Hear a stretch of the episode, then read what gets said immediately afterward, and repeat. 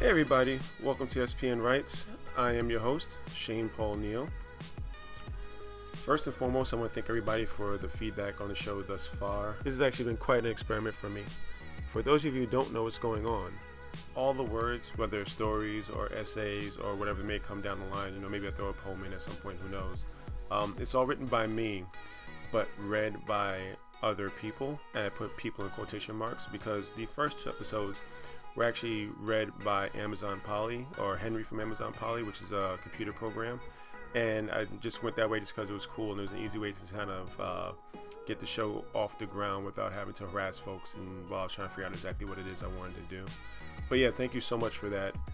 If you are listening to us for the first time, also go back and listen to the first two episodes. And please feel free to uh, send me feedback, good, bad, or otherwise. Uh, ideas you may have for the show. Is it too long? Is it too short? And any other thoughts that you may have. Uh, I can be reached at shane at spnwrites.com. I can be reached on Twitter at Shane Paul Neal. The show's Twitter handle is at spnwrites and it's also SPN Writes on Facebook. So any of those means in which you want to reach out to me, by all means do so. If you want to support the show, you can do so by either donating on the website, spnwrites.com. There's also a link for my TeePublic site, which has um, some t shirts and some other things available for sale. Uh, there's a limited number of items on there at the moment. I'm going to expand on it as we go forward. Um, but either one of those ways to support is wholly appreciated. Uh, if by some chance you don't feel like going to the website, there's always paypal.me forward slash SPN Writes if you want to support me that way. I'm super excited to have this episode narrated by the one and only Elise Bacon. If you don't know Elise, they are a video game expert, an expert in all things Godzilla, an incredible artist. The title of today's story is Nina and Me. Uh, it explores the complicated relationship I have with the music of Nina Simone, as well as the complicated relationship I have with my parents. This story does detail uh, some domestic and child abuse. So if those are triggers for you, please just skip this episode. Uh, hopefully there'll be plenty more to come, but this one just may not be for you. With no further ado, Nina and me. Enjoy. Oh, and before I forget, there's actually some bonus content after the story, so stay through to the end after musical credits and all that good stuff. Again, enjoy.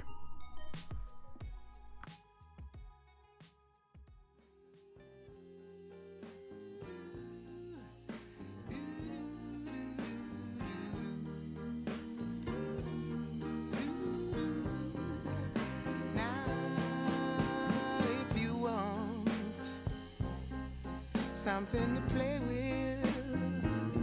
Go and find yourself a toy. Boy, my time is too expensive. And I'm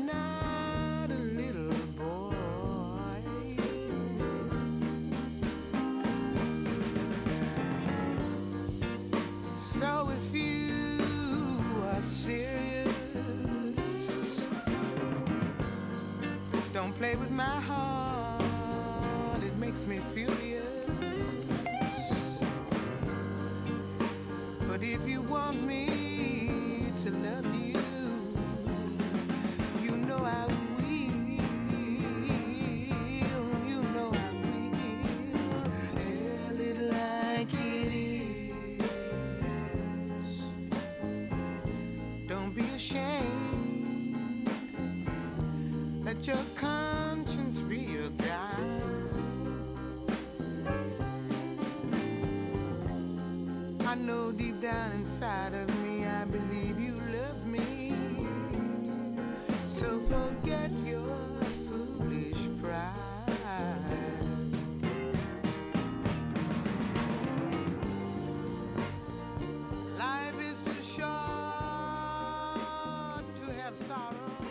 long time, I hated Nina Simone.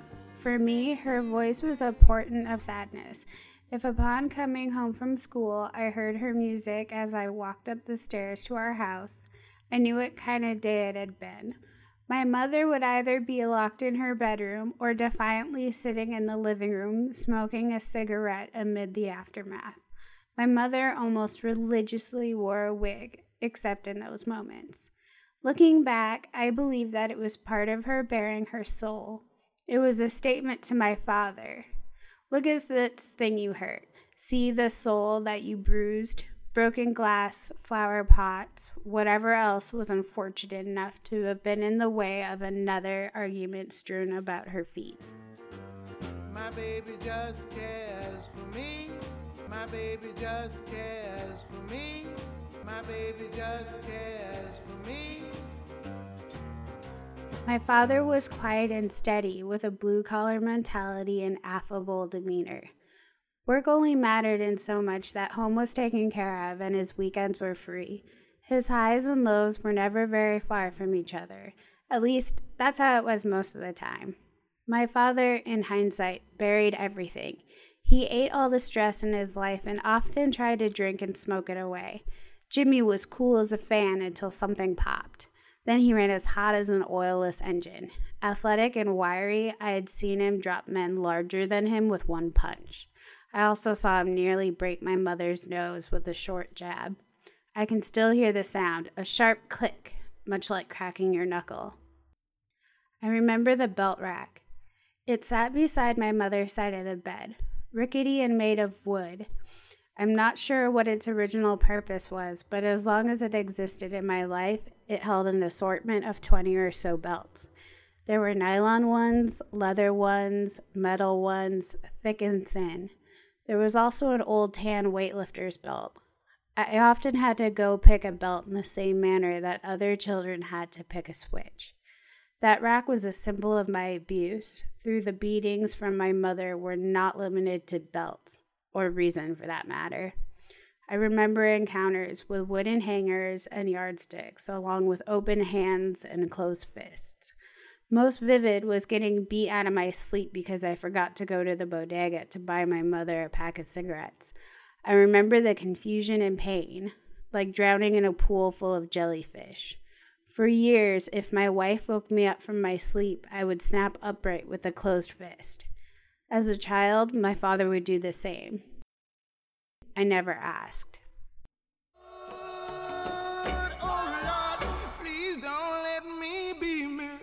It would be easy to paint my parents as terrible people, faceless villains exchanging pain for power. I could easily paint my childhood as some otherworldly nightmare. It is a narrative exists for many who have experienced some sort of abuse, one or which there is no nuance, nothing to delve into because their abuser is simply evil. Evil to the point that exploration into its roots is an exercise in futility.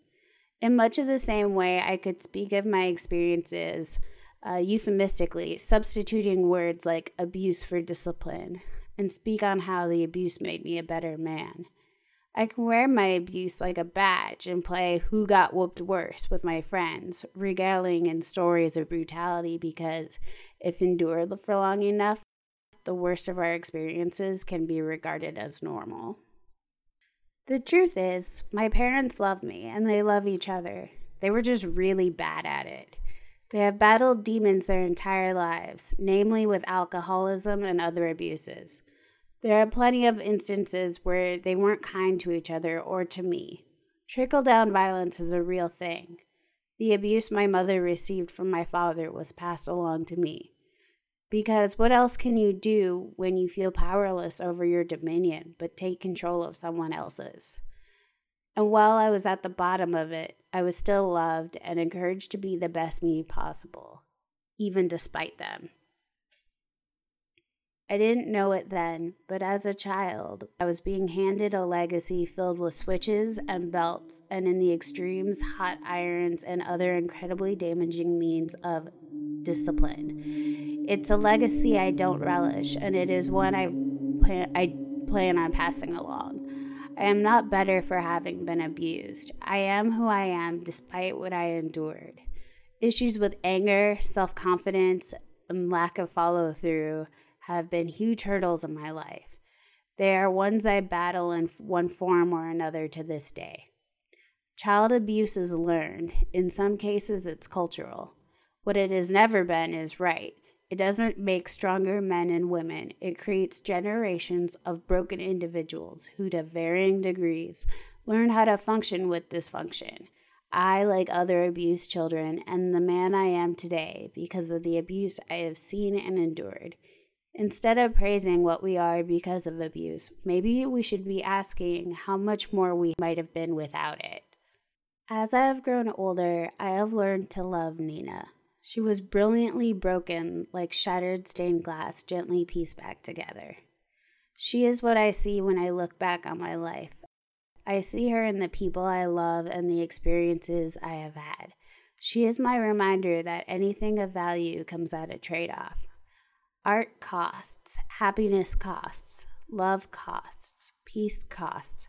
There is beauty in damage, it's why, after all I have seen and endured, I love my parents and appreciate my awkward, self depreciating, damaged self. Thanks, Nina. Here comes the sun, little darling. Here comes the sun. I say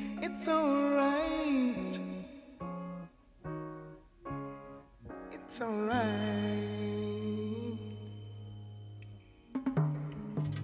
Here comes the sun, little darling. Here comes the sun. I say it's alright.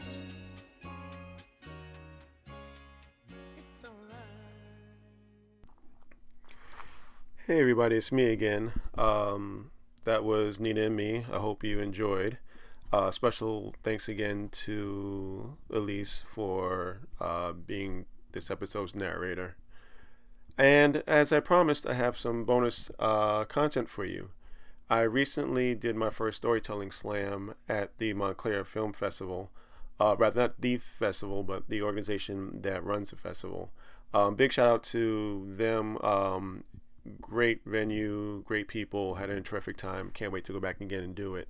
Uh, but in any event, this is the story I told at my first story slam for the dozens and dozens of you that actually pay attention to what's going on uh, in my life, this will probably explain why I disappeared for a little bit or been a little bit MIA. Um, so, yeah, my first story slam. Enjoy. So, if you've ever seen The Pursuit of Happiness, there's a final scene at the end where Will Smith finally gets the job. And I say Will Smith because every movie he's in is really just Will Smith playing out different scenarios. Um, either it's Will Smith fighting aliens or Will Smith trying to figure out how to talk to NFL in a terrible African accent. But either way, uh, he finally gets a job after overcoming all these obstacles. And he's in the street and there's just a mass of people and he's crying with a slow clap. That was me in May, um, except I was in my best friend's uh, bedroom on my knees sobbing.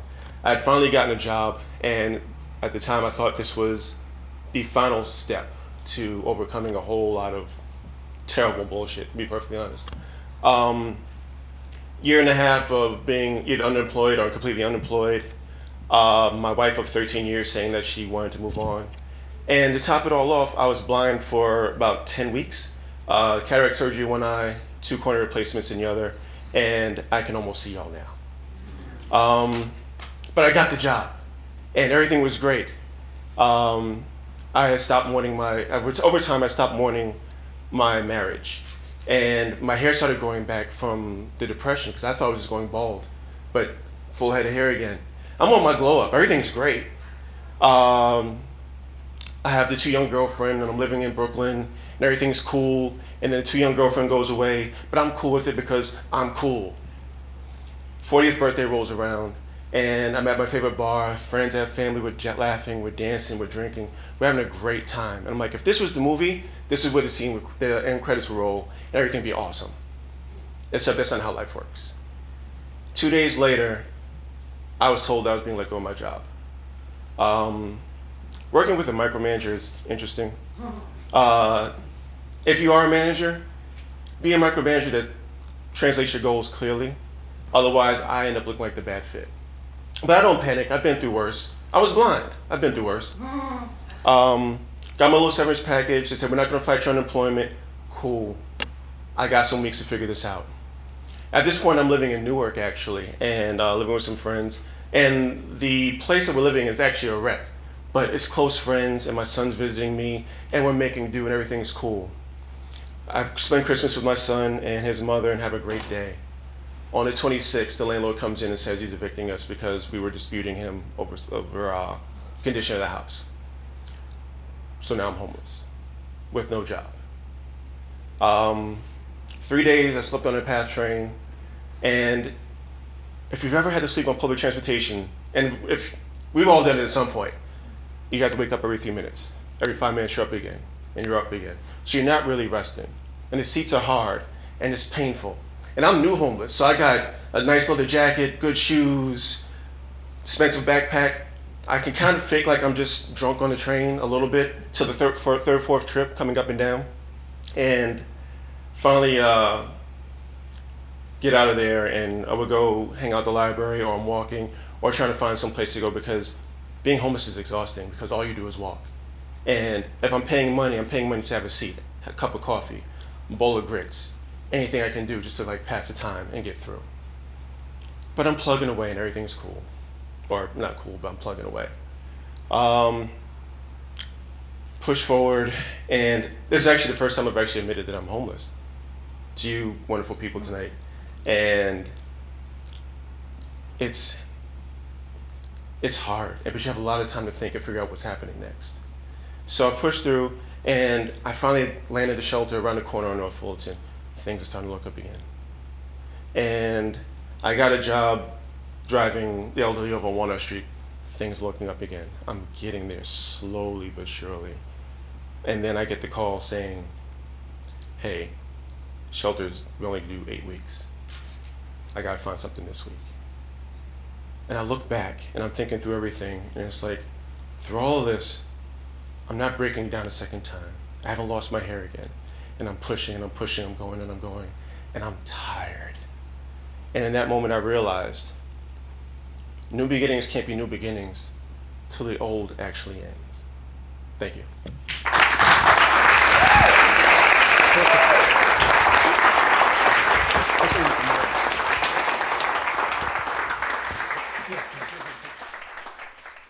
So before any of you freak out and start dumping piles of money into my PayPal account, which to be honest, would still be very welcome.